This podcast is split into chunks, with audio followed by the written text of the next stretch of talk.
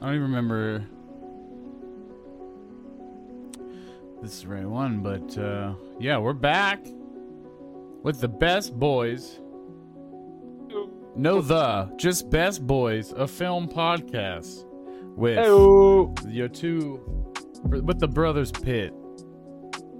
Ah, the Pit Bros. We're they're here. A couple anime villains.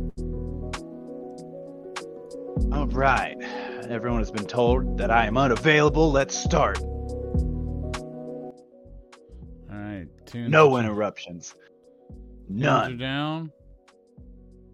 We're ready to rock. Yeah, you see, you. I can tell you've been busier this week. You've had some things going on. I've been nothing but what's just pounding food and gaining weight. Oh, well, who cares about that? The uh no, I um uh, I had a busy week. I got in from LA on what Tuesday. I was really supposed to be there till Wednesday night.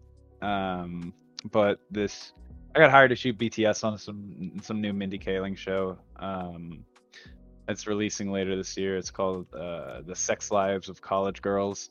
But the or the again Oh, the person I was supposed to interview got canceled. Yeah, right. I pull the email up and it's just like, oh, I feel like I can't read this email in public because the headline just says "Sex Lives of College Girls." So it's like, ah, Yeah, it's a it's a porno. yeah, right. but um, well, that ended up getting canceled, so I came home early. Uh, The show But- got canceled. no, no, no, the interview that I was supposed to shoot. Um, but I did my first day as the DP of behind the scenes for Euphoria on Monday, and it was very exciting. We got a lot of cool shit. I'm I was very nervous, but it uh, it went well. Bosses are happy. I'm happy. Hopefully, it's I'll be getting more of this kind of stuff. Well, well, I I already work on the show as the the B cam operator, but hopefully I get more DP days. Gotta pad that resume. That's good. That's great. I'm been glad. I'm glad that you've been working, man. It's uh, it's good to hear that things are coming back. surprise i've like i said this has been my busiest year uh so far outside like outside of having touring um it's my busiest like non-touring year ever probably ever um we get a lot of local stuff in pittsburgh too um i'm dping this this like little sketch announcement thing for this company's live streaming service on sunday and they rented out two floors of the heinz history center downtown um for us to shoot in and Got a decent budget. Not our budget was about half. Oh my god! I just scraped a dead bug out of my scalp. Oh, well, farm life. Hashtag farm life. Yeah, for those who don't know, I live on a farm, and we've been having a real bad spider problem. And that's not what I picked out of my hair, but it's just been there's just been extra bu- finding dead bugs and spiders lately since the weather got hot. Um, but man, it sucks, but it's cool. There's this big fat one on our front porch. Uh, Chris calls him Buford T. Justice, and we're not allowed to kill him because he kills a shit ton of flies on the porch. But he's massive. He's fat. He's like the spider's like this big, and but like super fat. Buford T. Justice is his name. Yeah, Chris calls him that. He says it's from Smokey and the Bandit. Oh, oh, okay, okay. Well, Sounds like we might have to put that on the list. It is a classic. Oh, 100%. It is a classic. This is what we were talking Um, about last night. But how you been? How's your week? I'm I'm doing good. Same old, same old house life. Uh, D and D, and we've been um, you know, doing Warhammer and Magic, playing a bunch of games. Um, working on things a little bit, exercising. I've lost a little bit of weight, so I'm happy about that. I want to keep that rocking. But yeah, doing doing this podcast, watching movies, and uh, enjoying it. I'm really been really excited to talk about uh, the movies we got slated for today for Boomfest Part Two. Boom, boom, I-. had a blast watching both of these. I saw I- the Red in theaters, but the Killer I never saw. Yeah, yeah. I also, I also enjoyed both both these easy watches. Um, well, the we'll get to them in a second, but yeah, had a lot of fun. Loved it, loved it. Um, life changing experiences uh, with one of these films, uh, in particular. uh, I would say, yeah, I'm um, I'm, my mind's a little bit blown. I'm glad that we did this because it just gave me an excuse to watch more uh, John Woo, and uh, yeah, he's he might be the master of Boomfest for me, the Boomfest master. I, Um, I uh, well, I, we'll get into it when we talk about. yeah, I know, I know. I can't help it. It just wants to, it wants to come out. But uh, before we do that, I wanted to. Uh, I don't know if we should do this before we talk about the movies or after, but I figure we should at least discuss for a bit the um, the rumors of the Apple A24 per the acquisition. And it doesn't seem to be happening now. I looked into it further. Um, Oh, thank God. it was just rumor. It was like they were testing the water, and Apple threw a number out there, kind of a thing, and it was just reported on. So it doesn't appear to be happening, but it just. I feel like it's gonna have to happen eventually. I mean, I hope not. I really want them to stay on their own because the uh, um, I, like Apple's got so much cash in the bank to just throw around, they could easily buy them. But uh, with them being beholden to no one, that's why we're getting like a steady stream of like good movies out of that studio.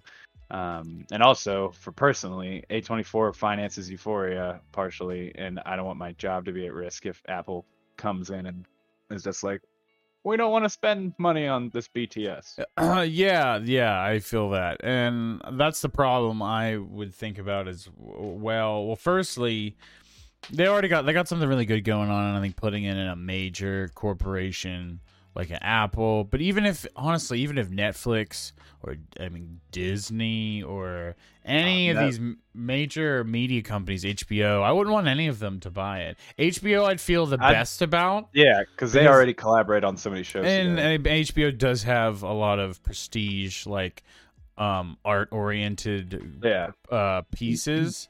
as long Um, as they keep it away from the Max division. but 'Cause, like, Netflix is just gonna like end up picking it apart. Any of them are just gonna pick them apart until it's a husk of what it used to Yeah. be. And it might be good for a f- few years, but it'll eventually, um, once it's not making the money that they want it to, they will gut it. Mm. Um, so yeah, I don't want this to happen. I think A24 is the reason why this podcast probably exists. Um, because it got me really into film. Um, I mean, I was really into movies. I mean, I liked movies. I was into anime. I was into TV. I like a lot of stuff. Um, I like media in general, but with um A24, uh, it kind of really had me looking at movies critically um more often. It was just easy because they're all there's this collection of good and they're good films. They're all new. They're from the past you know decade, and um just new young directors and um really interesting uses of casting because the budgets are smaller, like mid budget to low budget. Um indie films and um yeah it's been a great thing and i've really been a fan of it i'm not like a super stan i was a super stan for a little while i've kind of fallen off the hype because there's a lot of um there's i was in like an A24 group and stuff like that but it's kind of devolved into just uh ari aster posting and and robert eggers posting which i like both i love both of their films but there's so many more great films in that catalog and i don't want to see it get tainted and i don't want to see it get um, fucked with.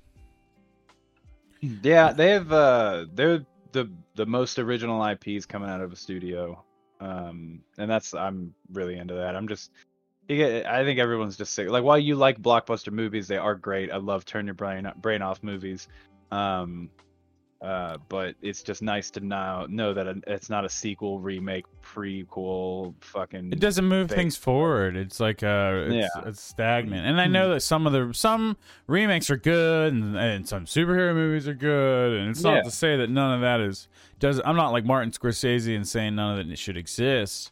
I don't think he's saying that none of it should exist. It's just like we need to make sure we don't dis um we don't uh disregard real real film real cinema you know real Yeah. film and quotes and it sounds pretentious and it is a little bit but you still it's not we're not saying get rid of all the you know all the big blockbusters but but you know don't neglect don't neglect the art. And I think what happened in the '90s, um, there was a huge indie film boom, and then and it got to a point where studios were just given any any indie uh, director money, and a lot of those movies didn't make money. And yeah, I mean, you had like Fox Searchlight uh, was huge for just given like the sub ten million dollar uh, budgets.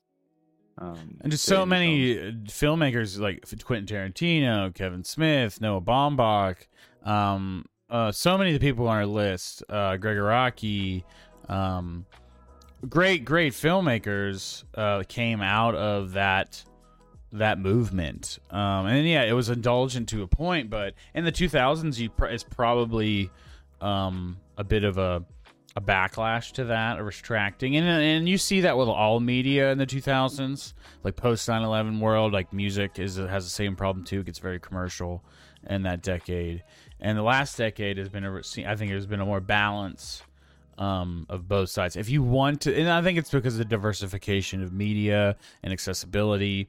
That if you the pe- the audience will f- that wants that stuff is gonna go find it if it exists. If you make good shit, there are people out there that will want to consume it. Just because it's not on the level of Infinity War doesn't mean it's d- it, d- it's not worth Mm. putting money into. I don't know. It's cool. yeah, and it inspires things that'll uh, shape the the future of stuff. Yeah, exactly, exactly. Because then one then, or it's it's a breeding ground for the next wave of big directors. You know, um, think about your your some of the the most popular filmmakers. They started out making very small indie flicks, and then they got bigger and bigger budgets and whatever. Um, even fucking George Lucas Mm. which uh, has uh, we uh, he's on our list, and I have no Star Wars films of his because I want to see his non Star Wars films because pre they're supposed to be good pre Star. Wars. Not Red Red Tail. He didn't direct Red Tails actually. I looked. Into Oh, I that. thought he directed that. I thought he did too, and I looked into it, and he didn't. Um, I think he helped, and um, but I don't. He did his. He's not credited as the director, Hmm. But he has uh, you know, uh, American Graffiti and and THX, um, eleven thirty eight. I think is that it's a, it's a bunch of numbers, but yeah, don't want to digress on that. I'm I'm good on A twenty four. I'm just I'm I'm glad it's not happening, but it worries me that it's gonna keep being tried and someone's gonna throw out a number big enough. I believe the number Hmm. was in the billions. Um, Oh, it it wa- to be.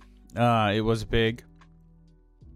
Um, and it's not like that. uh, That's that proves the valuation that you know A twenty four is a, a solid sized company, a, a corporation or whatever it is. I don't know if it's public or not. Um, but Apple is just that much fucking bigger. Um, I think it's a good move. I think Apple. I, I'm people talk about um that there is some better uh original programming on Apple TV. Uh, like the people talk about Ted Lasso a lot. They say Ted Lasso is a good show. Um, Yeah, I, I've heard of that. The uh, I've seen an episode of that show from the Always Sunny guy from Mac from Always Sunny. Yeah, Uh, Dad has- made as well. Mythic Quest. Yeah, yeah. I've, it was I liked it. It was a nice episode. it was Um, fine. It wasn't terrible, but it wasn't great. I'd watch. I'd probably watch the whole season. Um, Yeah. I just, I'd probably it's, like, it's nice seeing those guys. It's nice seeing the, uh, that guy in something other than It's Always Sunny. Yeah, Um, yeah. And there's there's other people in it. Haley Joel Osment, I thought was in the one episode. Yeah, I saw. yeah. Or he's in the show. Um, I think he's just a regular. Um, but yeah, there was the other show. people too. Uh, but yeah, I only saw the one episode. but yeah, what do you think? Uh, you are you ready to boom, baby? Yeah, let's do it. Boom, boom, boom. I didn't get the drops. Here comes the, here comes the, ready or not. Yeah, we can't get that sample, but so Corey's just got to recreate it, and until we get tagged for his perfect cover. I'm just We gonna bleep out the word boom then, because then it's not complete. What do you want to talk about first? Um, we finished with the raid last week, so I feel like we should just start with Dredd, just because the comparisons. I think that's a good idea too. I feel I thought starting. I think Dredd also is. Um, The Killer is a much I think more important film historically, but yeah, I I, feel like we're gonna have a lot more to talk about. With Killer. Yeah, but not only that, but I think to um, millennials and younger, the Dredd's probably a more familiar film to them. Uh, so I think we should probably start with that. Not Yeah. that we're excluding any older folks that might be out there. but um, yeah. Well, uh, I guess I'll start opening thoughts. I love this movie. This uh, like I liked it the first time. I really liked it again this time. Um, I love the cinematography, the color palette. I love the. Uh, I was looking into it. It's very tried to do sparing use of CGI, only when needed. Uh, so it's a lot of practicals, and they did the same thing like the raid for budget constraints, where they just built one floor and then just kept repurposing it over and over. But I, unlike the raid, I felt like it was. Granted, this had a way bigger budget. This is forty times the budget, but yeah, I can really tell, like, and I can really tell in the raid that it yeah, this one floor. it felt like they, you know, they had the budget to make the same floor feel fresher. Um, the uh, I love the the use of high speed. So I was looking into it. I guess they all those slow mo shots that are shot at like four thousand frames per second, and then they would take an air cannon to just blast people's skin to give the, the the, bullet impact effect, and then they would just add the bullet in in post. Um, and I just thought that looked so cool, like the when they're doing the slow mo drug stuff. Uh, oh, the the slow so I was gonna say this later at some point, but the slow mo drug stuff is my the coolest part about the movie. I think to me. Oh, it is. I think that's the thing that it holds up so well. It looks really cool. Um, it's hyper stylized. It's like rainbow and it's glittery. It kind of reminds me of the Google Dream Machine stuff, um, mm. but it's more glittery than that. Um, loved. I thought that that's my favorite part about the film. Not that the film is bad. I just I, that was like perfect, perfectly executed. Every one of those sequences, I'm like, this is mm-hmm. great. Mm-hmm. And even uh, Rissa's watched. She didn't watch the whole thing with me, but she watched the ending, um, where um the the, the Lena Headey character falls. And mm. it's it looks so good. She's like, this looks so good, and, and like, yeah, it obviously is green screened and and all that, but it just there's something that looks cool about it aesthetically. Well, think about it. This came out in like 2010 or 2012 with only a 40 million dollar budget. Like that is so for what they accomplished with this. Like this turned out, this looks so good. Um, and uh, and I also was reading that like even with the like the big city shots, those are real. That's not CGI. The only well, yeah. the gigantic buildings. Yeah, CGI, I know. Well, but everything see, else. I thought real. that looked bad. I thought the city looked obviously like a, a like a present day city with just mm-hmm. a couple CG future skyscrapers. So I that was where the budget for me the budget became obvious and especially in the beginning. Um, mm-hmm. where they tried to show you the city. The Mega City one just looks so. Once you've seen the the Sylvester Stallone Dredd and how it looks like a real ass cyberpunk city, that this mm-hmm. doesn't. It doesn't feel that way until you get into like down on the ground, and then it feels better this was uh, during the era of like the Christopher Nolan trying to make like comic books more real. So I guess their their their thought was like, let's just shoot a real big city and then just add the buildings like the giant ones in and try to make it like sell it. But I, I don't know. I, I was I was fine with it. I uh, um, I think you had to I had to suspend my belief. I prefer the, I prefer the, the aesthetic Dredd, of the Stallone Dredd. Uh, on the Stallone Dredd, all their outside stuff takes place on one street. Uh, yeah, yeah, yeah. You're right. It does because that's the same thing with like the Super Mario Brothers movie and like there's all those yeah. kind of outdoor sets where it looks like it's a whole city, but it's just one street. Yeah. Um, but I, I, like the way it looks. It looks lived in and, and feels better. Yeah. Um, I don't think this is like terrible or anything. I think just the budget showed and for that. Mm. Um, like I was so, gonna say, if you had even like ten million more dollars just to put into uh, the the widening of the scale or the and I didn't like those day. Like I think the daytime also didn't do it any favors. I get, and yeah. then maybe they're trying to subvert because a lot of um cyberpunk cities are usually gloomy and and foggy and uh, dark. Mm-hmm. Um, but uh, yeah, I mean, I can give it. I'm forgiving for it because of the budget, so it's not like I'm I literally have a note that says budget looks low for the city. Um, city mm. stuff. Mm. Lower. Yeah. Oh, Definitely oh, so, all everything went into like the slow mo and the effects with all that. Uh, so this is directed by Pete Travis, who I'm not familiar with, but it was written and produced by Alex Garland, who directed Ex Machina. Uh, I think mm. he's a showrunner of Devs and uh, American Gods. Um, so this was the thing last week where we talked about where I said I'm pretty sure somebody else directed this, not the credited director. It's Alex Garland. Alex Garland is the actual director. He's just not credited as it. Yeah, that's Uh, what I thought you. I thought that you meant because he's he's made good mo- good stuff since then. Yeah. He's wrote books. I think he wrote The Beach. Uh, he wrote. Yeah. Uh, This is considered his first directing film. Like, like yeah, like the guy's directing. got a. He's a well-rounded. He's kind of like Neil Gaiman. He just does a bunch of different shit. But it makes Um, sense why this like this holds up and is it is good. Like, uh, because I like I liked Ex Machina a lot. A lot. Um, I think this guy definitely has a good eye. It's a way different film than Dredd, but I, I think it's a it uses the low budget and makes it really like Ex Machina Yeah. works because it doesn't need a budget. It still feels like future. Yeah, but it's like Um, he's he's get you a girl who can do both. You know, like he can. No, definitely, definitely, he's a good. Uh, when he's this good science fiction writer. Um, Yeah. like that's what he did before he even did movie stuff, and then uh, like Danny Boyle did The Beach with Leonardo DiCaprio, and it's based on one of his books. Um, I'm pretty sure. Hmm. Um, it was like right after he did. I think it was before 28 Days Later, I believe. Um, Uh, oh, how did you feel about in the beginning with the skinning alive scene? Uh, I was Uh, like, so like it, go, it was like wild. randomly really gory in the beginning, and then they just flashback like uh the all I can say is Avon Barksdale. The the I forget the fucking actor's name. I should have wrote this down. Um, but the like the the early bad guy of the film. Um, about the guy Wood Harris. he's played by? Wood Harris. Uh, and yeah, he's like the torturer, and and there's a psychic character which we're gonna get to, and definitely gonna have to get to in a, a second. Um, that like peers into his mind, and it's so fucked up in there because of all the torture and sex stuff in there.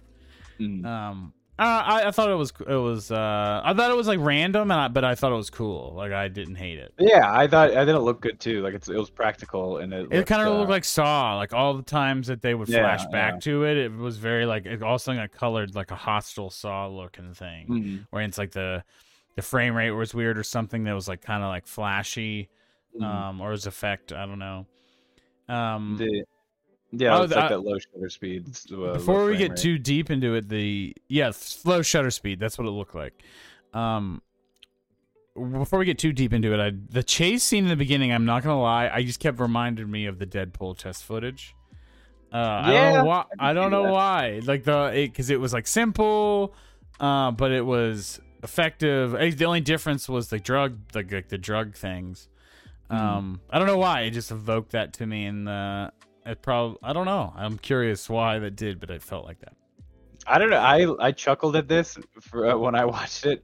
Uh, whenever in that chase scene, they because you're thinking about like for some reason I was just thinking about civilian casualties, and then the that van that they're in just plows through a pedestrian. Dredd drives past and just looks at the pedestrians, just like keeps going. I don't know. Well, yeah, funny. I mean the civilian casualties. We can talk about the. We'll get there with the ending, um, because of that. It's one of the biggest things I think to talk about. That I don't. That I don't. I don't know if I have problems with it necessarily. I just like don't. I need to talk it out with somebody because I don't know if I fully understood it. Um, but uh, so great cast. I think it's a really great cast for the budget. Um, oh, I think it was perfect. Wood casting. Wood Just- like, Wood. Harris uh plays. I keep calling him Avon Barksdale, but he's like the Isn't the main Kay? henchman. Or- Well, yeah. What was his name? That was just Kay. Okay, well that's probably why I didn't remember it because it's not a memorable name.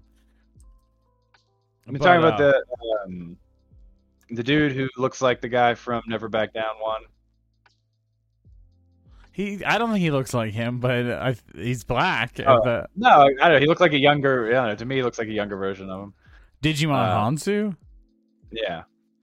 Um, yeah, no, this Wood, Wood Harris. His character's name is Kay. Yeah, K A Y. But um, so he's great, and uh, Lena Headey uh, from Game of Thrones um, is in it. And I was looking it up. Like, so this was must have been made between season one and season two of Game of Thrones. Because I was like, oh, is this pre Game of Thrones? And no, they must have been trying to get like like get her while she's cheap and it's early in the show while it's and it's popular. I think it was a, something like that. But she's great as the villain. Um, and I haven't heard her do an American accent in in maybe ever.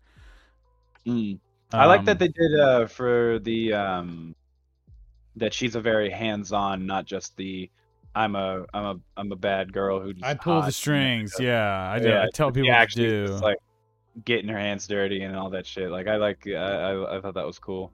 Um, the uh yeah, great. I don't know. Overall, great cast. Karl Urban is so good.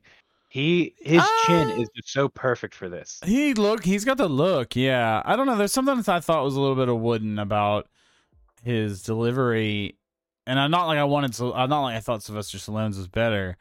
Um, I like Karl Urban's better than Sylvester Stallone. I, I I like them both in different ways.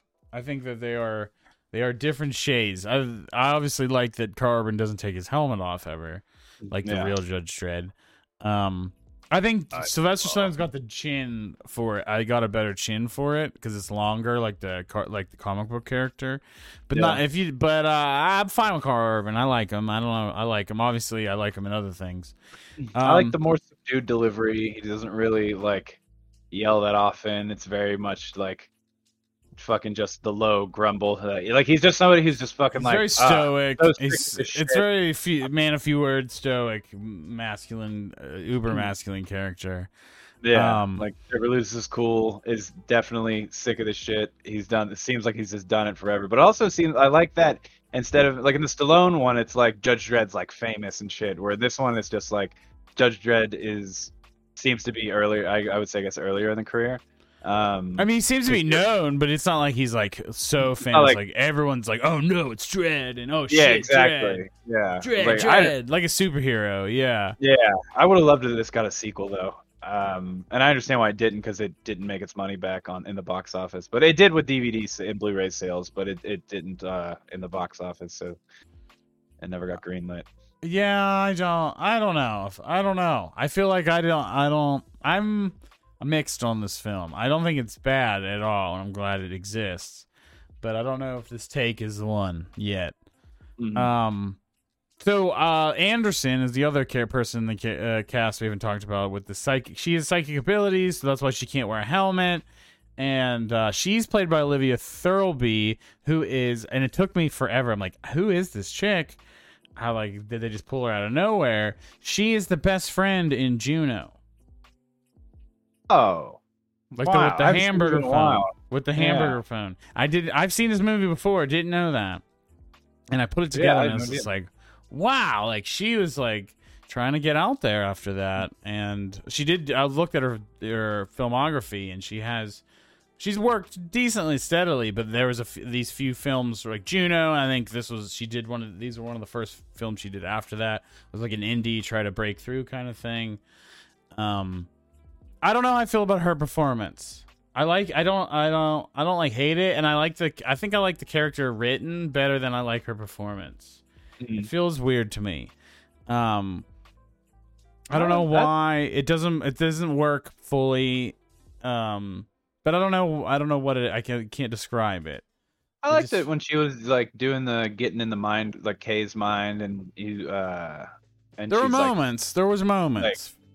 um what, what is it called where she's like he's like trying to make her like blow him in his mind and then she just like appears it's like oh like i can do shit too like i, I thought that was cool like i thought she delivered that well um but uh i mean i guess i could see uh what you're saying i was one it was like a performance where it's like i didn't notice it being bad so to me it's good you know it's kind of like a movie score where I felt bad, I like- don't know. I felt like something was missing. I, yeah, I felt like something was missing from the performance, and it just wasn't clicking with me. But I didn't like. Hate, it wasn't terrible. I didn't hate it. It wasn't. I mean, bad. there definitely wasn't a lot of like weight on her in like a like where you need to like really show a lot of heavy emotion and shit. Like and same for Dredd too. Everything just seemed to be like it like it felt like they could die at any moment, but it also felt like they were still in control of the situation.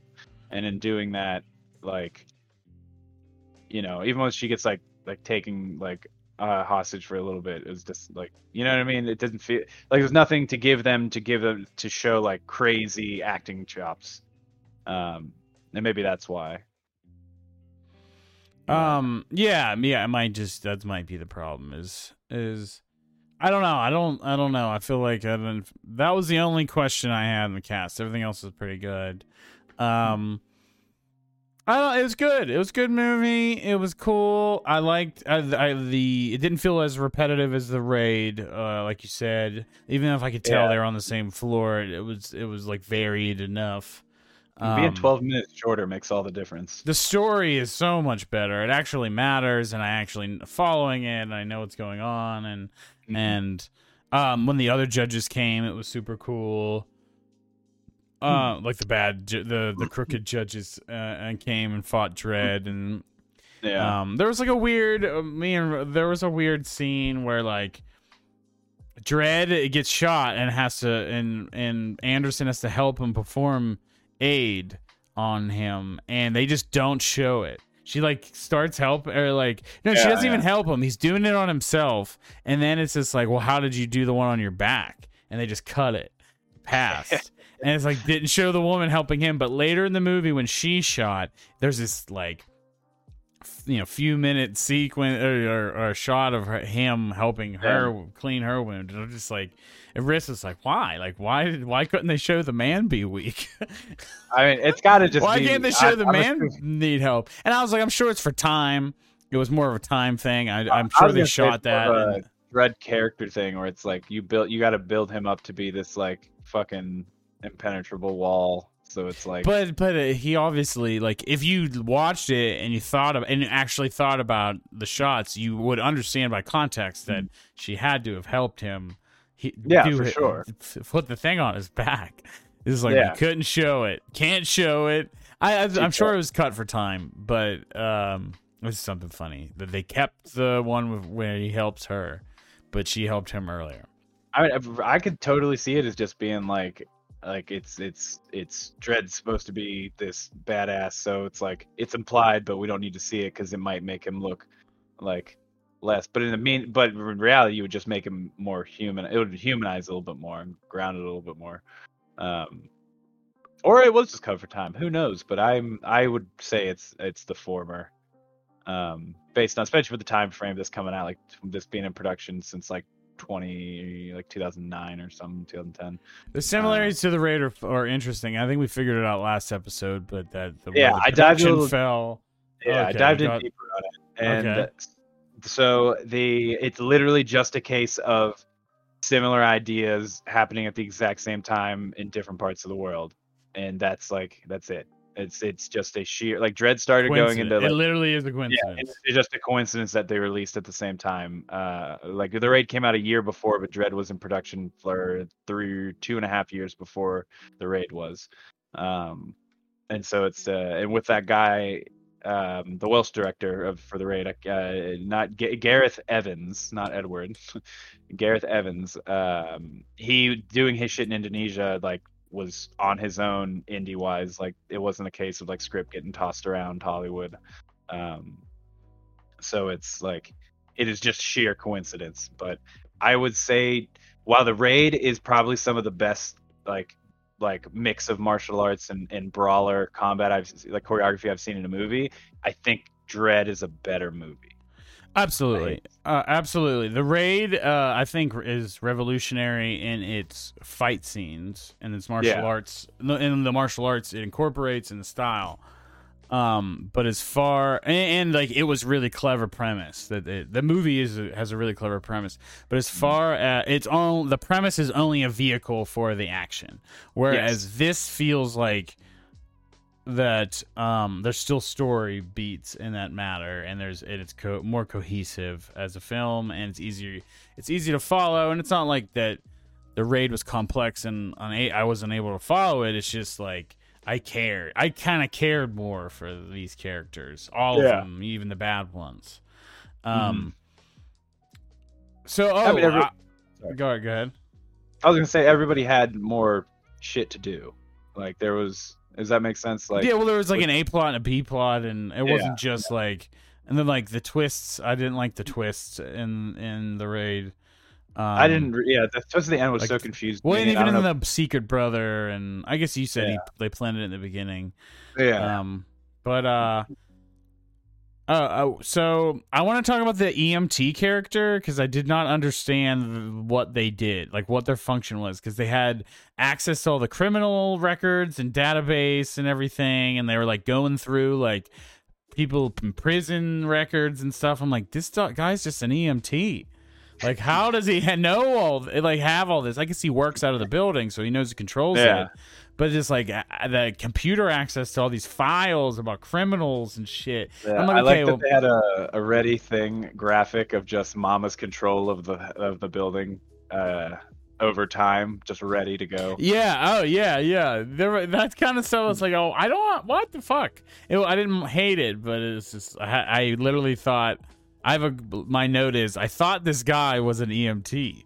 Like, like he is he more than this? Like I mean, the judges are, you know, they're they're cops, jury, and executioner. that's and true. That's true. the So maybe the EMTs are are just they're cops and EMTs. They're- They're C, yeah, they're EMT, they're CSU, they're fucking, uh, Forensics.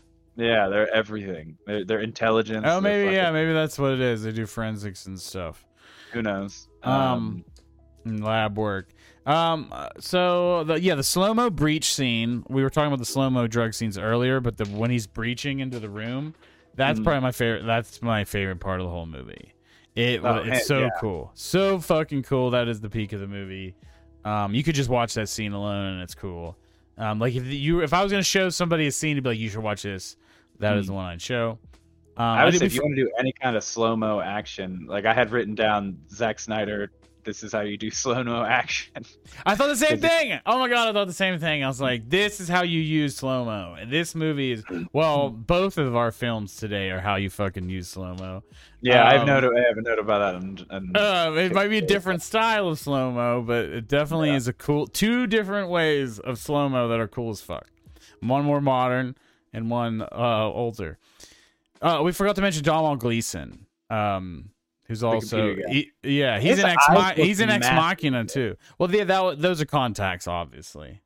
yeah, they made it. Like, I didn't know if that, that was like CGI enhanced and post, whatever. Because in no other movie do his eyes look like Those are contacts. globes. Uh, no, I'm talking Well, about the like, sheer they- size. Well, like- it's because of the, I think it's because of the black, like the the pupil being a different proportion. It like makes it like an optical illusion. Like it makes his eyes bug out, look like they're Yeah, bugged out a He little looked, more. he looked like he had Alita Battle Angel eyes, and I was like, I was like, uh, it was something I didn't notice the first time, but because I didn't know who Donald Gleeson was, and then now that I've seen, well, him he's in Ex Machina. He's in Alex Garland's. No, like at the time that I had originally watched this. Oh yeah, yeah. Originally, yeah, yeah. He didn't. Yeah, Know he, was, the he didn't know he was in Star Star Wars. yeah. He, I didn't know Um, he was going to be a space Nazi in Star Wars. Um, I don't really have any mu- much. Uh, uh, I don't really have any other notes really. Um, except for I have a thing that says, "Stop outside the door. Step outside the door, and we are gonna blow the fuck out of you." There's a there's a line in this film. um, I was gonna say the only other thing I had was just Oh, the the ending I Uh, want to talk about. Uh, well, this is before the ending. Yeah, okay. Um, When they go to drop off the dude at like the little medical thing, and the guy's just like, "No judges. I'm not letting the judges in." Like, Yeah, what, they fucking uh, EMT. Like, what is who? Who said? Well, I don't know. You're a free agent and all this. I guess. yeah, it was just like I was like, "But really, you couldn't let him just come in for a second, get a drink of water, like. Like who are you afraid of? The judges or fucking Mama? Like who's the bigger threat? Yeah, you're gonna go to yeah, you're gonna go to jail forever, or you're gonna get killed. Yeah, like they uh, and also like they have the power to literally execute you legally on the spot. Either camp, so it's like uh, you're you're fucked either way. But I would go with at least the law, like in this case. I don't know. I I just I, I just wrote down fucking medbay question mark. Um, yeah, that EMT character, I had question marks every time he had a scene. I didn't understand him. I didn't understand his role, and uh, I didn't understand his job. I didn't understand. Yeah, well, Whose maybe the who's sequel, on? he was really pulling the strings. And then they just killed him, and, and then the ju- the judges come and kill him, and I was like, oh well, guess I'll never find. guess I'll never know. um, but the en- so the ending, the ending is, I think it, it you could view, I think it could be argued to be cool or awkward. Um, so Mama Lynn has Hetty, I don't know if it's Hetty or Headey, uh, has a uh, a thing built into her arm, and she tells Dredd if her heart stops, then this whole pl- building's going down, and if this building goes down, it'll take out the block, and you know shitloads of people will fucking die.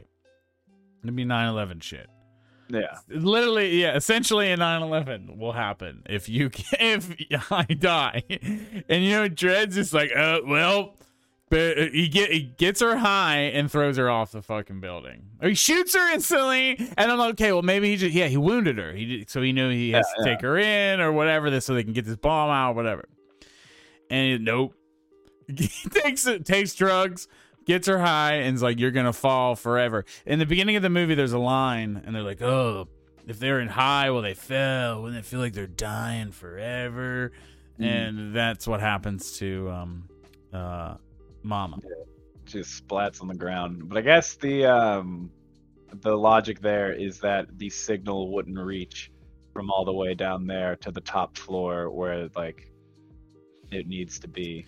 But yeah, but don't usually those sorts of things like go off when they go out a signal, like in every Uh, yeah, I version don't, of that supervillain thing, you know?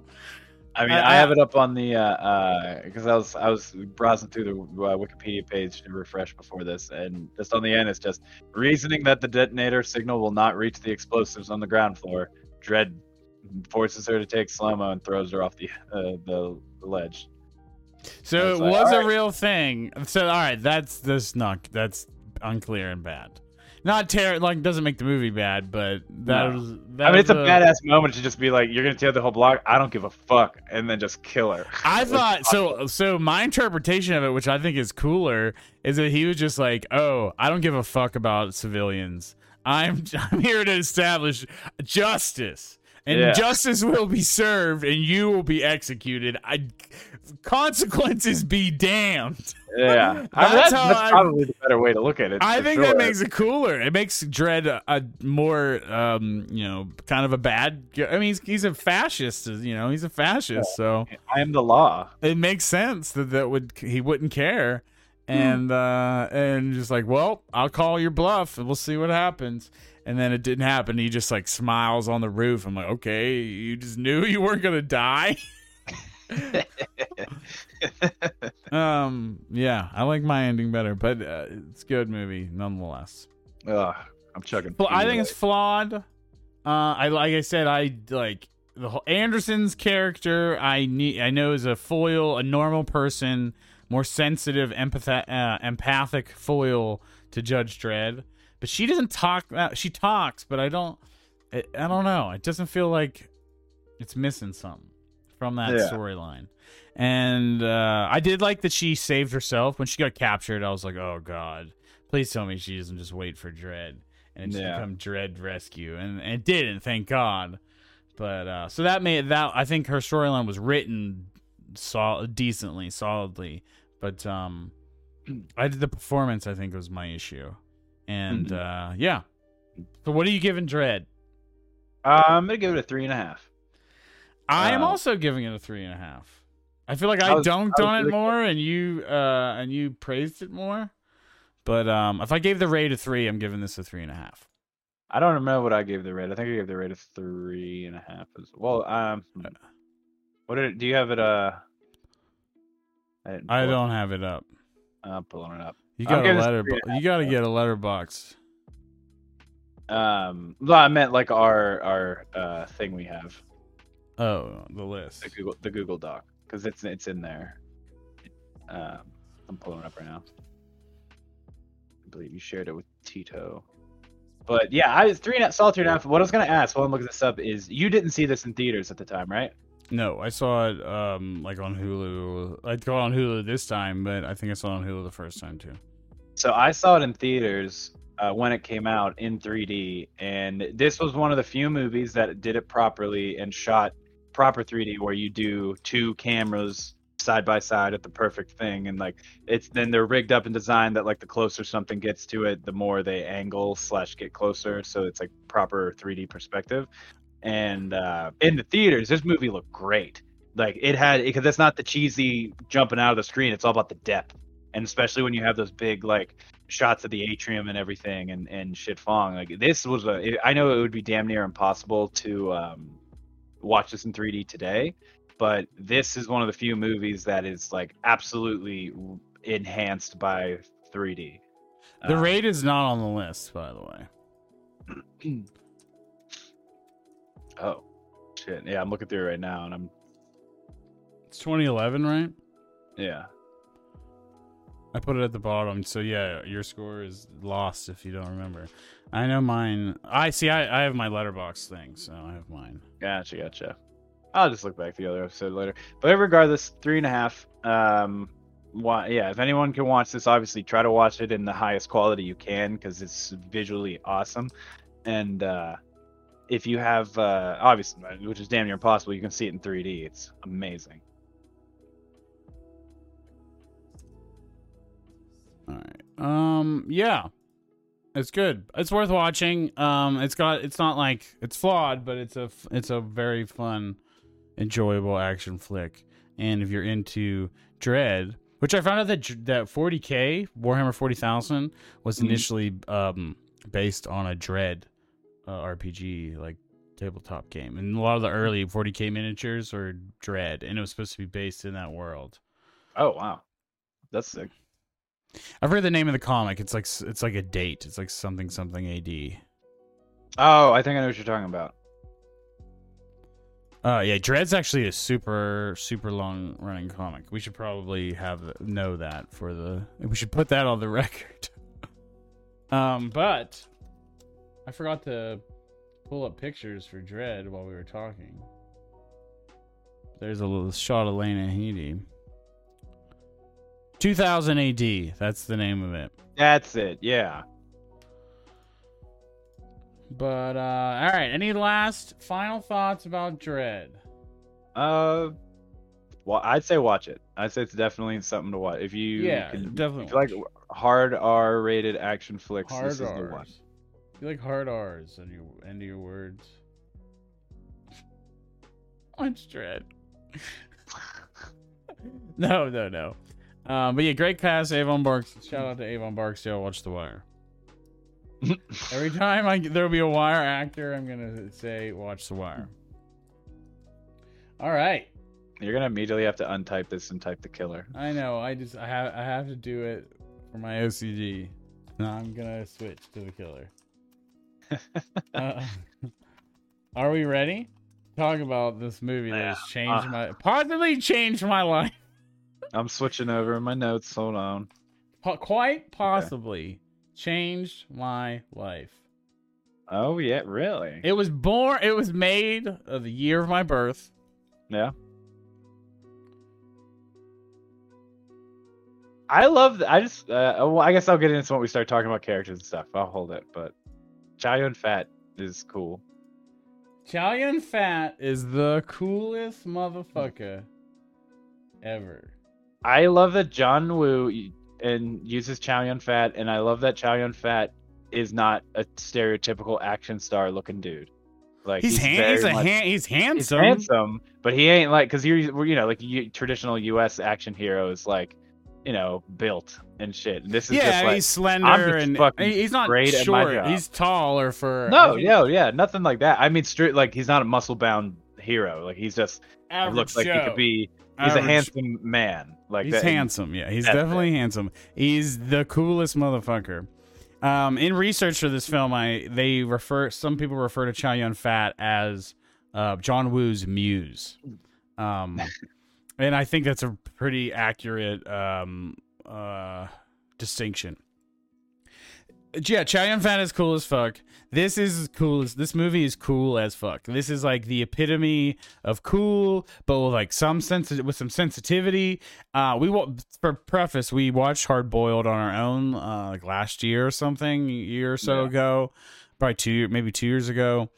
Um, and that blew my mind. It was like this excess of awesome action, and but there was these quiet like moments that you're just building up and waiting for the shoot shit to fucking Mhm. drop. I'm kind of glad we watched that one first because my expectations were that it would be.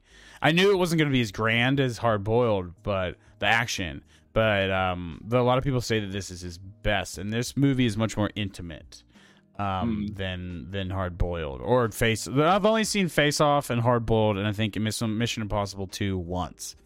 Um, so this will be now my fourth Woo film, and uh, I yeah love it. It's it's very sensitive. It's very um. It's not like the most. It's not like the deepest story ever, but it's honestly a story about the two peop two men becoming close friends. I feel like is the what this movie is about. I yeah, I will. I don't know if this is because of you know like subtitle translations of what I felt like. My only discrepancy with this movie is I felt like them becoming friends just kind of happened way quicker than it should have. But um, but I enjoyed it. I enjoyed every bit of it. I think It's that like, like a- even.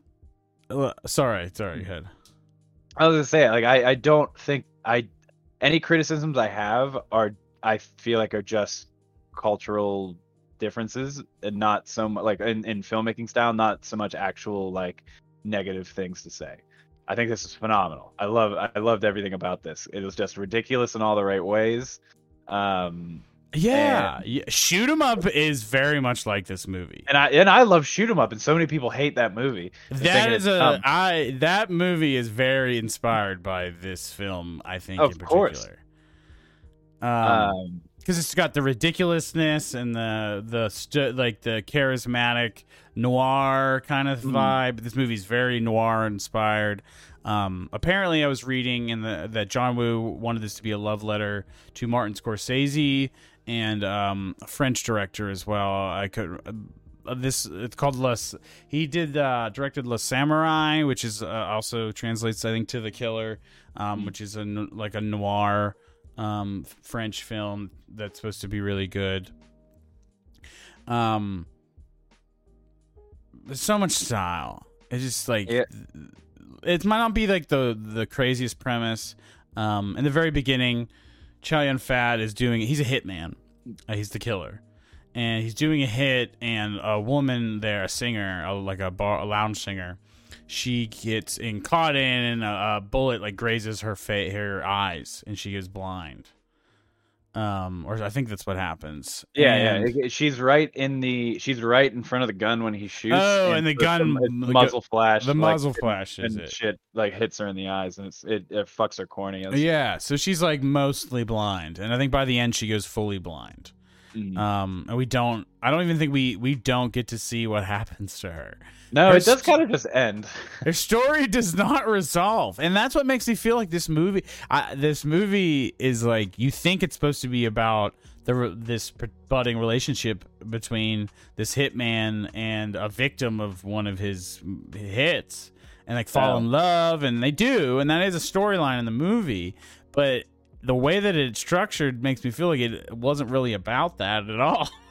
Yeah, Like, it just- was about more the cop and yeah, the cop finding the cop and the hitman. an assassin, and then the assassin finding it's like finding humility in each other because they're both people that shoot people for a living, and finding that common thread. And, And, like, they're- that.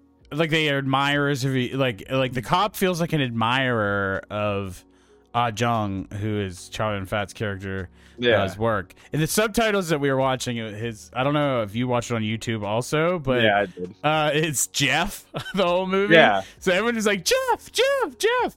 Yeah, is Uh, it not really? What is it supposed to be? Because he, Ah he at what? It's supposed to be what? Ah Jong. You- John. Okay. I fig- I was reading the wiki and then I could hear it after that. Like every character when it said Jeff, they say Ah Jong. Um, Fucking. Well, what threw me off was, and this is like I I know we're get- still at the beginning of the movie, but towards the end, he's just like, "Tell me your name. I I just I need to know what to remember you by." And I'm like, everyone has that. G, uh, Jenny has been screaming Jeff all around you the entire. I don't think it's his real name. I must not be Oh, his real name. I, yeah, I figured it wasn't, but it was just like at least you know his name is not. I Mickey thought the same thing when he asked that. I'm like, why are you asking that? You why are you asking him that? It's Jeff. It's Yeah, Ah like- Jung. Yeah, um yeah yeah the cop is like this admirer but it's like a competitive rivalry it feels like an anime like how yeah. like oh, very much. very like much. not the movie doesn't feel like an anime. Well, I, maybe because the over top yeah, I- style. Yeah, I think the movie very much feels like an anime, but not in a Um, bad way. No, in, in the in the good way, not in the in like the over explaining exposition way. This is actually Yeah. Mm-hmm. well. This is well written. Um, the but the way that there's like a rivalry between two males. Um, and they, but then they they overcome that to become best friends and defeat an uh, an, an even worse villain. You know, Yeah. that and that's what this is that's the premise of this movie and you don't see a lot of these kinds of stories in western media and i was talking that's what i was talking to riss about right before i got on um and then obviously you can read into it that it's like homo homoerotic um or that it is like that's the deeper layer that this is like a love story between two men and it is romantic or and- Kylie, halfway through the movie, Kylie was like about Jen and or Jen about Jeff and um, I'm blanking on the cop's name. Lee. Lee. He was like, Inspector oh, Lee. You could, yeah. She was like, man, you can really feel the sexual tension in this movie, and I was Uh, like, Riss said the same thing. Yeah. Riss said the same thing. Uh, there's so it's uh, John Woo is And such a male bonding. romantic. He's such yeah, he's such a romantic, and uh, but he's also a Christian. Not that that means he's not. He wouldn't write about homosexuality, but I don't think that's what his his intent was. And I, I No, think it's I an mean- absolutely a, a, a fair reading when you watch the film. Uh, Uh, yeah, to take I that mean, I away would- from it.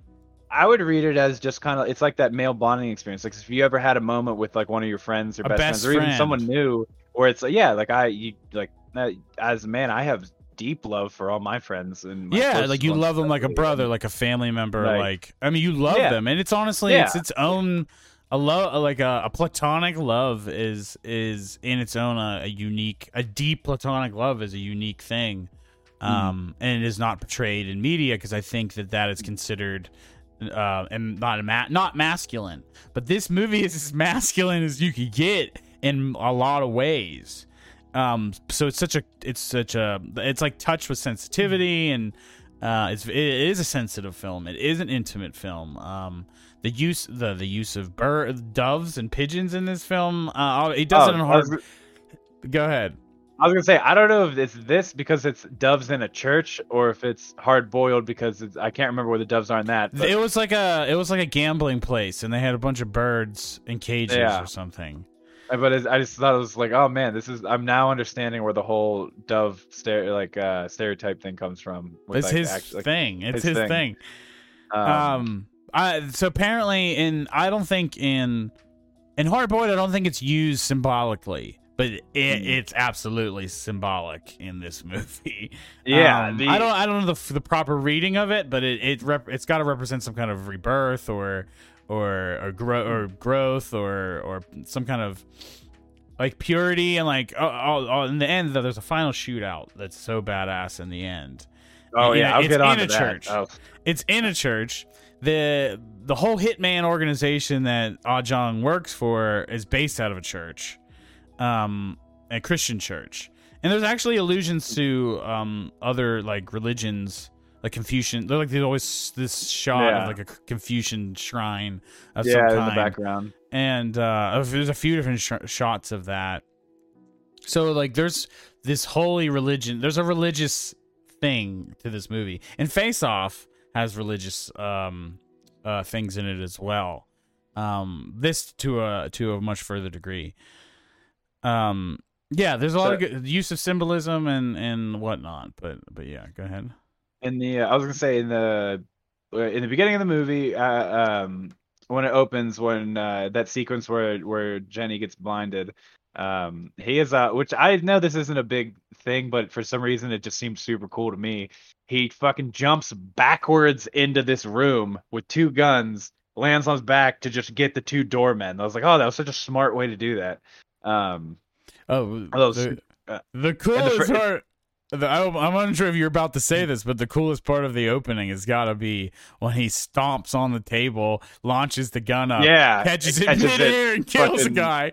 yeah that i uh i yeah that was super cool and then the um i even though this was only a one thing that lasted a second um it just like i i can't remember this when jenny's like describing john uh Chow Yun Fat or Jeff or not or whatever, but it just cuts to Chow Yun Fat like James Bond style with like a gun, and it just goes from white to like a blood red background on it. Oh my like, oh, god! that was super cool. This is the coolest, coolest, coolest part of the movie. It was like James Bond, but it was also like horror movie as fuck. Like, yeah, was- I kind of wanted more of that in there, but it was super I cool. thought I thought there was gonna be more, but honestly, the fact that he only used it once makes it so much more peculiar. Like Yeah. not not in a bad way. It makes it so unique. It makes it like I'm thinking about this part for the rest of the film. It uh stylized was awesome. And I, I think that you could do that in a modern way and, Mm. and it'd be just as uh gripping. I feel Um, like Tarantino does that when he does character introductions in in like Inglourious Basterds or in like uh, Kill Bill. what's it- Ki- uh, Kill Bill, and even in Once Upon a Time in Hollywood. Yeah, he has used stuff Um, like that. He has he has used stuff like that. He's super influenced by John Woo.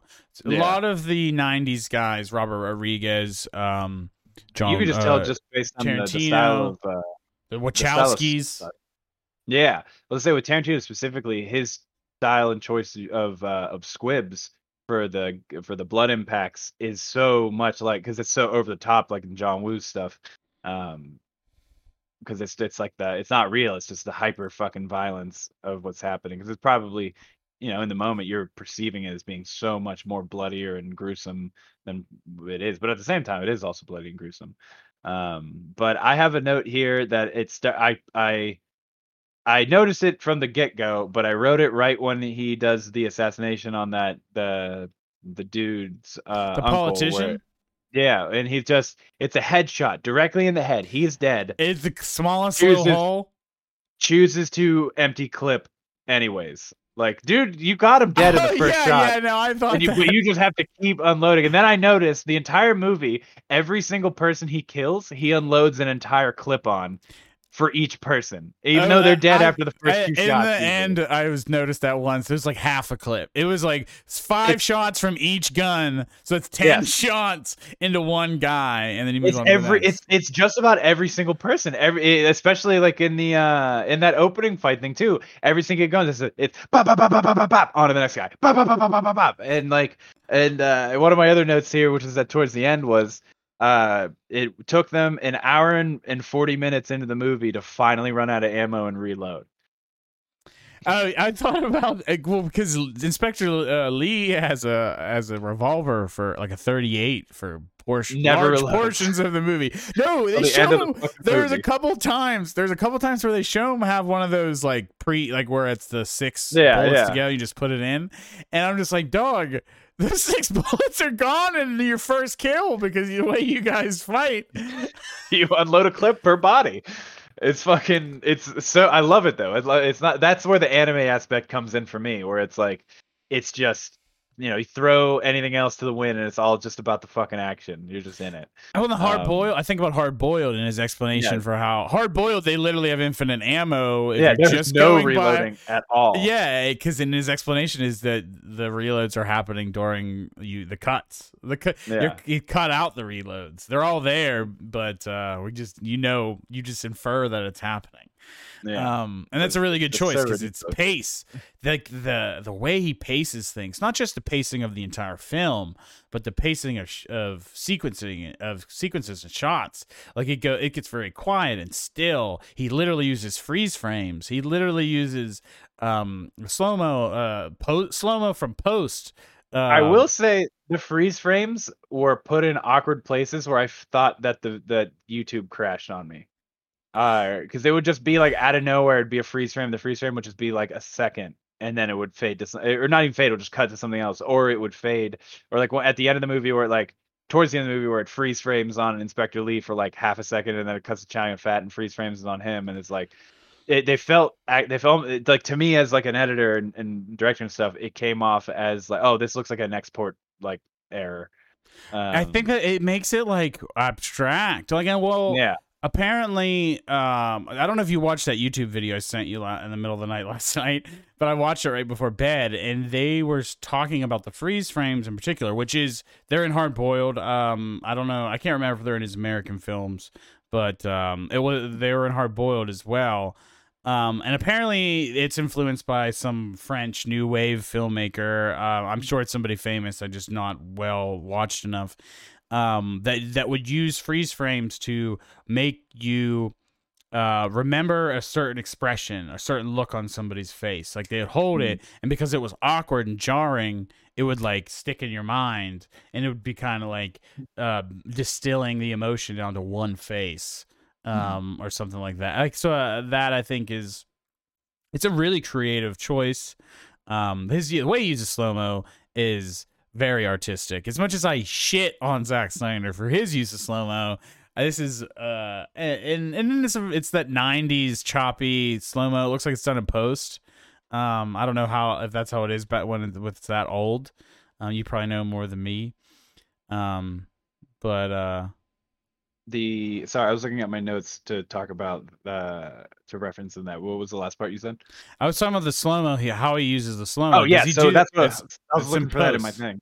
Um, no, some of it, yeah, but the uh, a lot of it is true because I I have it in here. It's like in the church specifically, it'll be like he gets up fine, and then it's a slow mo of behind his back walking for like maybe two seconds, and then it cuts to his front, and it's back to non slow mo, like real speed. And it, there's a bunch of moments like that where it's just random intercut slow mo that I I. I for some reason I wrote in my notes is like I like this like I while I liked Zack Snyder's slow mo, this for some reason just felt different, but I I didn't mind it. It was nice. It It's was not as slow. It's all at one. It's not Yeah. as slow. So it's not like yeah, it's yeah, like, like, it's an doing, like- Hmm. actual motion. It's just slower. Um, and the way he uses it, because also he he's so he's influenced. I mean, he's he's from he's from Chinese. He's Chinese, and he uh is, works in Hong, Kong. Um, there's a lot of influence of martial arts films and kung fu Mhm. films, and apparently he's done a bunch of them earlier in his career. Um, and you could see that in the the he uses it even in the most mundane actions with Mhm. the uh the beer scene uh, with his buddy. Um, Yeah, his buddy comes over and they want to demonstrate can't that his hand that his hand doesn't work. That there's Yeah. all this like it's really quick and you're like holy fuck did you just whip that beer at him dude?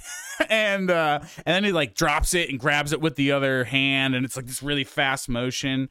Or Mm. like randomly he'll like open a door like fucking Kramer and just like fly it it fly open. It's just these it's so smooth and chill and still and then all of a sudden it's like a fucking lightning strike and it reminds me yeah of martial arts films um particularly um those come out of uh, hong kong Yeah. China. The um, fucking uh, what was I gonna say here? The uh, sorry, my camera battery died.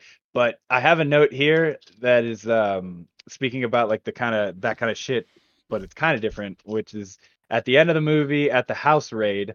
Um, one, I I love that the entire army is wearing mat- wearing matching white uniforms, and then the uh, so they like have other tra- note- they have track suits or they have like Yes, these white all- track suits Yeah, I just have it as the the matching white mafia. Um, Oh, the, then in the- the, even in the end, in the end, there's Yeah, like a mixture of white, like white sweat. They have hooded Yeah. sweat, hooded sweatsuits, and other like guys in black. And I, I don't know if that was a choice because of symbolism, or if that was a choice because they really want you to see those squibs. They really want to make sure you see those yeah. squibs on the I white. want you to see how much how much blood like Chow Yun Fat at the end. He's wearing the all white suit, and the arms are just red. But Everyone's still, wearing like, white. There's so Yeah, much. Everyone's wearing white, so you see all the blood. everyone is innocent. Um, but the um, I have here Fast and Furious levels of gun accuracy. There are so many instances where the gun is not pointed at who gets shot, but it just but they get shot. Uh, the the oh, I didn't mean, know. it's- I didn't notice that. I didn't notice that. It was uh it's as yeah, I noticed it once and then I started paying attention to it and there's just like especially in like the running away stuff when they're just blind or, or the car stuff, they're like the gun is not even pointing at anybody and and they're just taking people out. Um I loved the oh, we forgot that we glossed over this in the beginning. I loved mustache Chow Yun Fat. Oh my god, yeah, he looks so smooth. He, Yeah, he looks so he was just- was but so all both of his costumes. He had a costume later with like a professor looking Yeah, a yeah. Freudian looking thing. Yeah. And uh he looks so good. He's just he's a good looking man. He's so cool and he looks good. I uh another thing I had here was the And when he's leaving, uh, he's like sneaking out of Jenny's apartment when they first meet up, and it's like, oh, Dumbo and Mickey Mouse, uh, like the inspector is like waiting for uh Jeff there. Oh yeah, Um, their their nicknames. Yeah, we got to talk about the Tea Party uh, standoff. Is that what you're getting to? The Tea Party standoff? Well, yes, but the part I was gonna say is at the end of that where he's they're pointing at he uh Chow Yun Fat's pointing a gun at him while he's on the while Inspector Lee's on the roof and continually is just like pointing the gun, walking into the car, getting into the car, still like and pointing the gun and everything. It just seemed I don't know, just I, I laughed a little bit at it, but it was Yeah, Riss was like he had an opportunity to shoot at him when he was getting in the car, and I was And like, it- well, I I mean, I know this movie everyone's accurate, but Lee Inspector Lee just has like a tiny 38, and he's on the top Mm-hmm. of a roof. There's no way he can accurately shoot at Chow Yun Fat getting into that car. Like, I mean, he can aim at him and threaten him, but I don't think he can accurately shoot from there. But uh, I think but Chow Yun Fat could accurately shoot up with the gun he had better yeah. than the gun because I think that there's a, if you're a gun nut, there's all the classics show up in this. Mm. Um, AK-47s and Uzis and and Oh, I love that he uses MP5s and- AK-47s as a sniper rifle in the beginning. It's just like what the fuck. Oh, I think no, that was a Dragunov. Uh, that was I think that Oh, was a okay. Dragunov because I was like that look- looks like the sniper from Metal Gear Solid Three. Yeah, I, I Um, saw the the the the what is it, banana clip or whatever with the with the the wood grain, and I was like, oh, this looks so much like a No, the Dragunovs have uh have wood grain. Um, oh, they can. Gotcha, gotcha. Um, the but yeah, talking about the T scene though, I loved the the fucking standoff, and they're just because she can't see, they're just moving the arms around to like make sure it all like works and uh, And, and Mickey and hand things. Dumbo. uh, This is the part of the movie when it becomes about their fucking love, their love hate relationship. the bromance. The bromance. It's definitely, but it's like a, it's a hard to get bromance. I think they play, they play hard to get, um, and they're very, they're, it's very a tsundere, um, Yeah. if you're into anime, um, kind of relationship.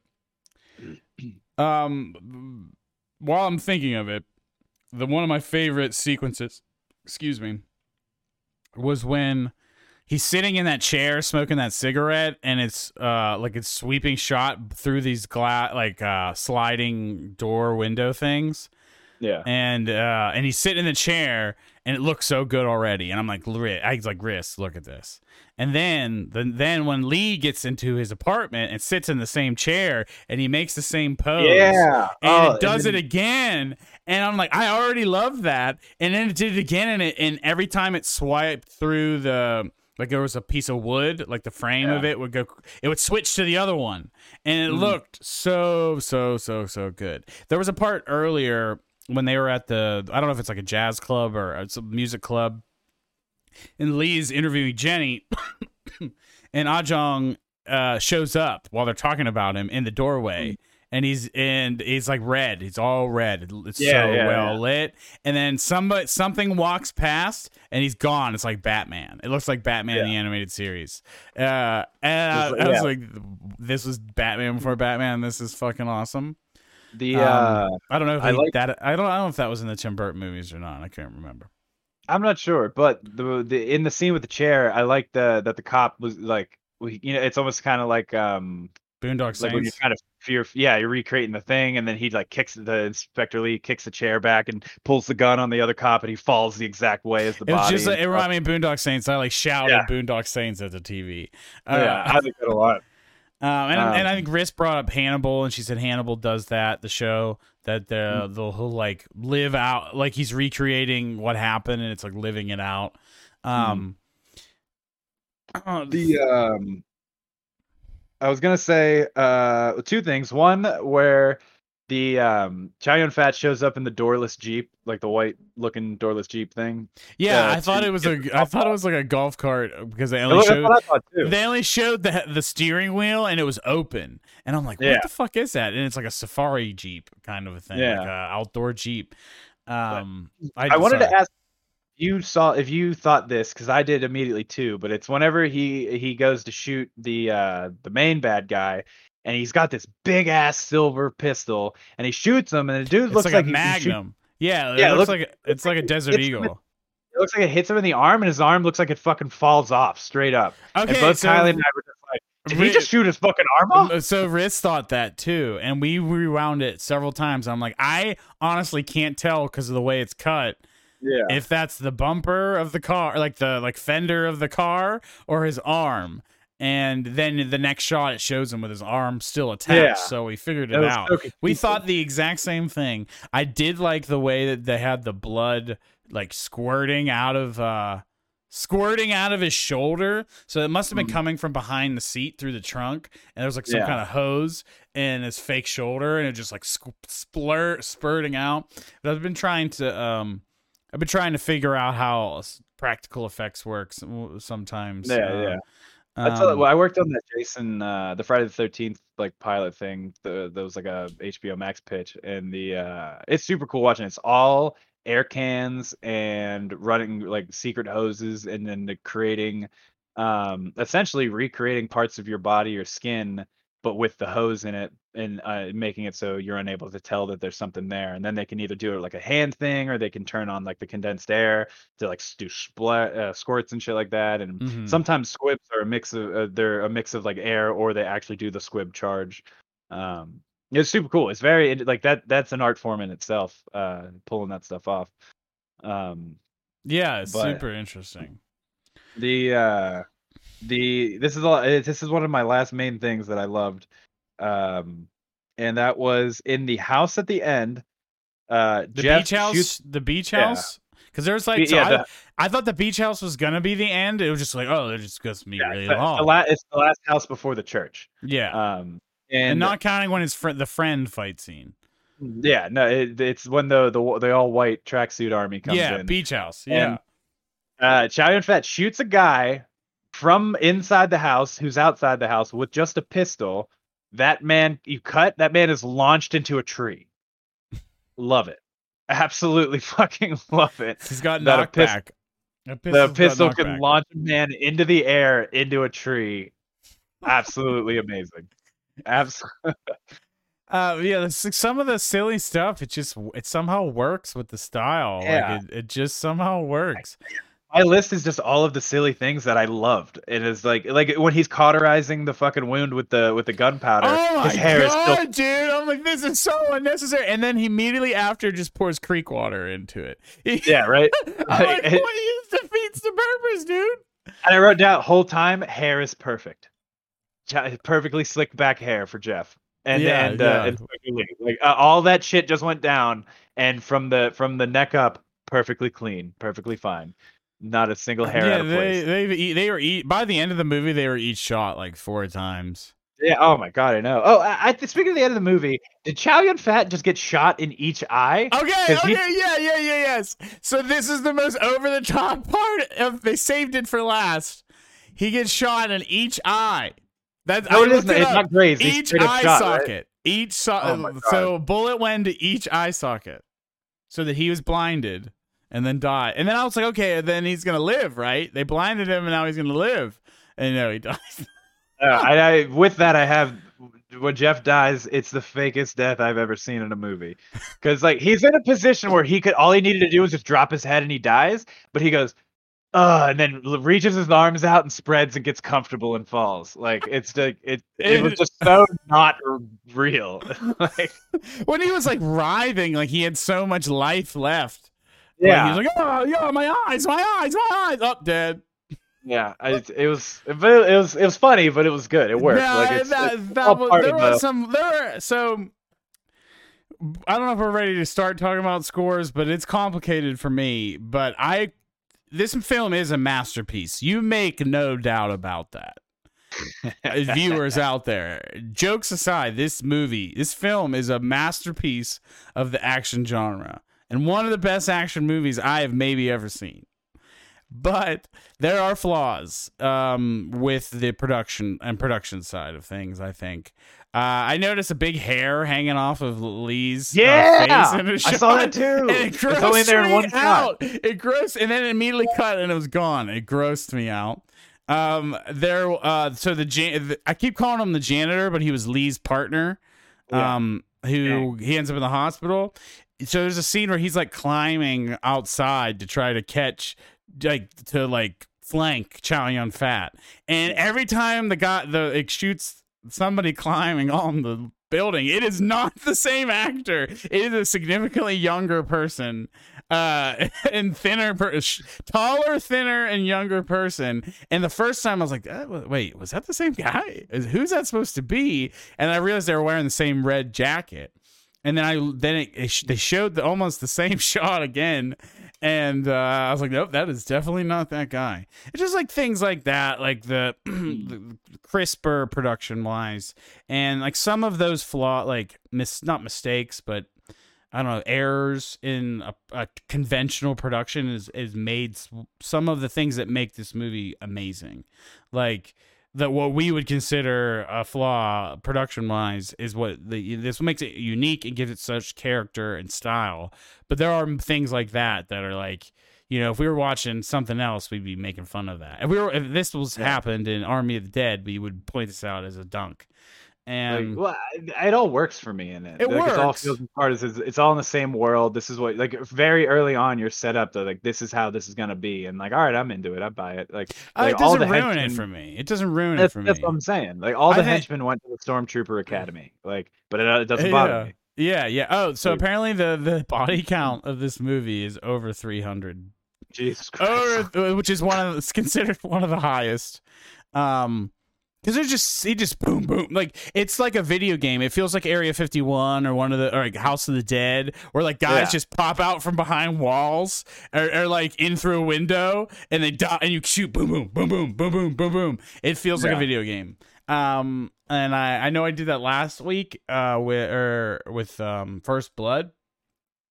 But I, I think it makes sense that video games are obviously, especially action, mm, a lot of action oriented uh, video games are going to be influenced by action films. Um, Mhm. um, I mean, wasn't there a movie? Was or wasn't there a video game like like back during like the 2000s or maybe early 2010s that like had Chow Yun Fat in it? It was directed by John Woo, yeah, I don't know if it's like- by John Woo, but there is a video game with Chow Yun Fat in it. but it's like very John Woo vibes type of video game. Oh yeah, it might be. It might be directed by. He might, he might be involved or produced or something. Yeah. Um, but uh, that might be worth looking into. I want to see all of John Woo's films, so like at least like of his Imperial. I just need to see phase. Face Off. I need to see Face Off. Well, uh, I want to see um, I've a better so tomorrow. A better tomorrow is supposed to be uh, his other like the big three of his Hong Kong films are Better Tomorrow, The Killer, and Hard Boiled, and then then you have Hard Target with John Claude Van Damme, um, Face Off, and then Mission Impossible Two. Ah, I think I are it. his best uh, American films. I found it. It is called John Woo presents Stranglehold. That's So it was, it. P- it was a PS3 and Xbox 360 game. Oh wow, I thought it was PS2 for some reason. Um, and, and isn't it like very well? And all those games, like um, Max Payne and anything with bullet time, comes from comes from John Woo. Um, the Well, yeah, the Wachowskis, the. Wachowskis, the like the ma- the fucking John Woo walked so the Matrix could run. I feel like. Um, and I and I, I think even John Wick, as much as John Wick, I was influenced. I can see the Raid influence and the Old Boy Mm. influence. Um, Yeah. I see uh, Old Boy. We gotta watch too. Um, oh, it's so good. You'd really like it. um the Old Boy influence. I really want to. Uh, I can see the John Woo influence as well. Um, there's just it's the style. It's the it's the so much emotion with uh, so much uh ultra violence, uh hardcore brutality. Um, it's not bru- brutal in terms of gore, but just uh, ultra violence. I guess is a better word. But there's like so much. Uh, it's romantic, not romantic just in like love, but like in in terms of like a romantic like painter. You know, like it's Yeah. uh, it feels very romanticized. This story and this action. Um, yeah, this was. I'm glad I saw this. If I was ever gonna see, if I if I was ever gonna talk to somebody that's gonna say I want to make an action movie, they need to watch The Killer Mhm. first. Not first, but they need to watch The Killer. They need to watch Hard Boiled. Um, I want to watch more John Woo movies. Um, I sent you the trailer for Stranglehold in the the, the Discord. Um, put like uh, the sh- you like you and I's DMs. um, If you wanted to like get a refresher on it, because it's Well, we can put it on. The, I don't think it'll. I don't think it It's- was a copyright strike. This thing's old. It's from 2007, and it's Well, like the- it's on mo- somebody else's YouTube channel. It's from. I'll put the audio on for the au- podcast. Honor is his code. Tiger Hill Entertainment. Honor is his code. someone good. Someone clean. Someone the cops won't watch. Gotta be you. I can't tell if it's a, if, who the star is. Don't. Is it Chow Yun Fat? Yeah, it is. Yeah. Oh, It is giant. Yes. hell yeah. It's like Vengeance is his really low mission. res for me. I mean, I'm watching it through through Twitch right now, and it's fine. Is there no one who can kill this cop for It's me? 360p. I told you not to go in alone. Love I it. didn't. Brought my true friends. Man, Thunder's really cracking over here. Bloodshed is his only it is. option. Ah, the Oh, doves. bird, the Oh, the doves. Bloodshed is his only option. oh man, look at that! Look how awesome that is. Oh, his head is down, ducking, and 2007, just firing off, Fat returns as unloading infinite clips. I wonder if in the game you just oh, have. Oh, he's playing Tequila. Tequila is the character from Hard Boiled. No way! Yeah, as I said, he returns as Inspector Tequila. Wow. We had, you know, we're gonna have to play this now. Yeah. Uh, yeah. Stranglehold. It's a, it's a, it's a hard-boiled sequel. Like, look at that. Ah, John Wick Coming Third. this August. Sick. This title. Yeah, I say I re- for some reason talking about this, it just dawned on me. I was like, I swear that there's like a I know, I video- remember it too. Oh wow, so much Max Payne. What's this like a? It's only right if Max Payne's gonna rip off John Woo, that John Woo then rips off Max Payne. It's that's or that's the Ouroboros of life. That's the circle of life. But um, all right. Did we give scores? Uh, Because we for, did it. Not for this. Not for No, this. but- I'm gonna go first. Uh, I wanted to preface the flaws thing because that's why I'm not giving it a five. But other than that, I would be giving this a five. This is a four and a half for me. Oh, I was gonna. I agree. Four and a half. I I thoroughly enjoyed this. This is just. This is my right kind of ridiculous. You know, like some people love Fast and Furious franchise for being just dumb and ridiculous, but this is not dumb. This is just. Yeah, this is smart and ridiculous. That's how I feel about this. This feels smart, but it is it it appeals to the dumb. I feel like a dumb person can not dumb, but someone who's into more basic things can enjoy this as long as they don't get put off by by uh or they don't get put off by like the the lulls in it, but or not the lulls, but the quieter parts of it. But God, it is Mhm. so good, so good. Oh, Yeah. I definitely four and a half. Solid four and a half. I like I said, any of the complaints I have are probably things that were just one, it's from 1989, and two, culturally, um, things that probably work Oh, better for that era of cinema. We didn't talk about the score. It's a really interesting score. I mean, it's very 80s, but like synths and stuff, and like of of its time. But I really, really like the score. Oh, we forgot to talk about the little girl who got shot, and he had to take Oh, her, to the like, her to the hospital in the crossfire. And there's so much to unpack. The, the yeah, we talked that we barely we um, grazed over the friend with the uh, with the hand, who was like a Mhm. also a hitman and. And then yeah, Um, who gets the shit kicked out of him to try to get Chow Yun Fat's money for him, and then ends up getting killed anyways. Uh, yeah, how about Chow Yun Fat kills him? Mercy So that he get- him. Yeah. Oh man, it was Sydney. Poor Sydney. Oh yeah, I- probably Sydney not is not. name. I don't think Sydney was the character's actual name, but uh, Yeah, I was curious Sydney if Fung. the Sydney Fung. Okay. Uh, the yeah, I was curious halfway through because of some of the name stuff, as if like, is this the actual thing or is this fan uh subtitles? I I wonder if it was when it's lo- it was localized. They changed some of the like Jenny's name is already Jenny. Mm. Um, they just changed some of the other names to be more uh, American or Western. Because it because in the credits, two of the names in the credits are written in English, like for the first names, it being Jenny, Jenny. and someone named Frank are the two. Yeah, I saw that too. but everybody else's name was written in Chinese. Not. Yeah, look at that face. Uh, This was a cool scene with the train on the. uh, Oh on the yeah, bus so and- Sydney Fong, Sydney Fong's real name, character's real name is Feng Se. Ah, Gotcha. Also, and then the nuts that bad uh, guy, the bad guy is called Johnny Wang in our version, but his name is actually Wong Hoi. Gotcha. Johnny Wang. And Frank Frank Chen was the dude with the grenade launcher that didn't ever talk. That they paid they like he was like the big bad at the end, you know. Yeah, yeah, yeah. He just Uh-huh. fucking didn't talk. He had the massive like black sunglasses on, and it was just like, and he he he asked for such a small amount of money versus like Chow Yun Fat was supposed to get 1.5 million for a job, and this guy comes in and he's like, I want a hundred thousand up front and two hundred thousand after. And it's like that seems like you're really underselling yourself right here. Even this fucking trailer is is awesome. It just reminded me how beautiful this film is. Watch it. Watch it. Watch Mhm. it. Don't give a shit about the language barrier. This is a great movie. Um, it's one of the now I consider one of the my favorite maybe movies ever. I'm excited to watch it again. I want to watch Hard Boiled again also because of this. Um, but all right, that's it. That is it. Damn.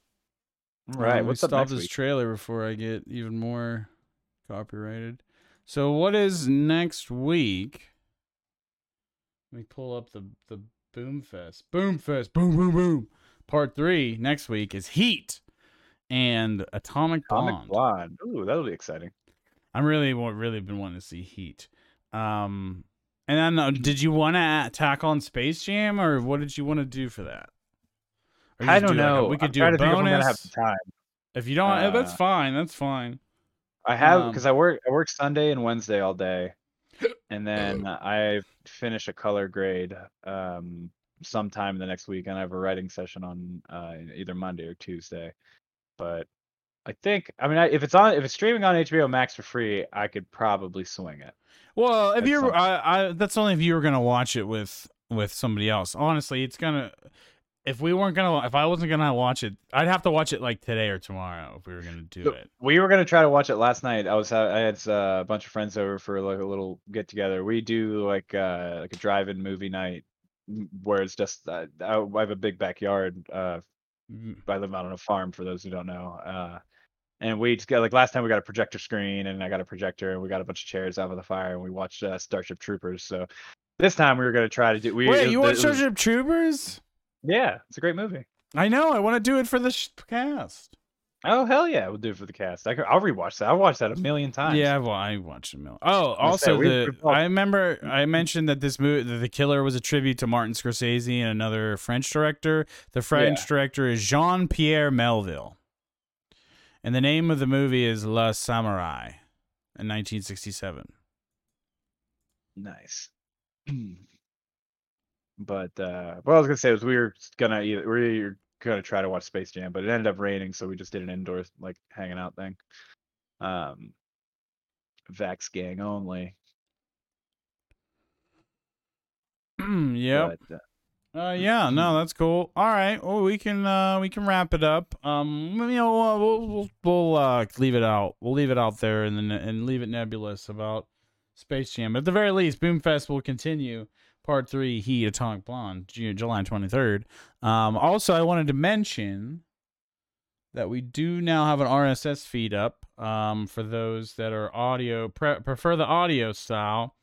Um, we have an RSS feed. Let me uh, show you what it looks like. And uh, we're also gonna, we're already on Apple Podcasts, Spotify, Google, um, a couple smaller things, uh, Stitcher. Um, if you use any of those, so uh, if you want it on the go and you don't want you can't have YouTube up, uh, use these. Um, but uh, we'll still keep streaming it and we'll keep it on YouTube and doing the thing. But I appreciate y'all if anyone's out there sticking around, and we'll be back next week. And thank you. I love you. sounds good. I love you too. Bye. Have a good one, guys. Later.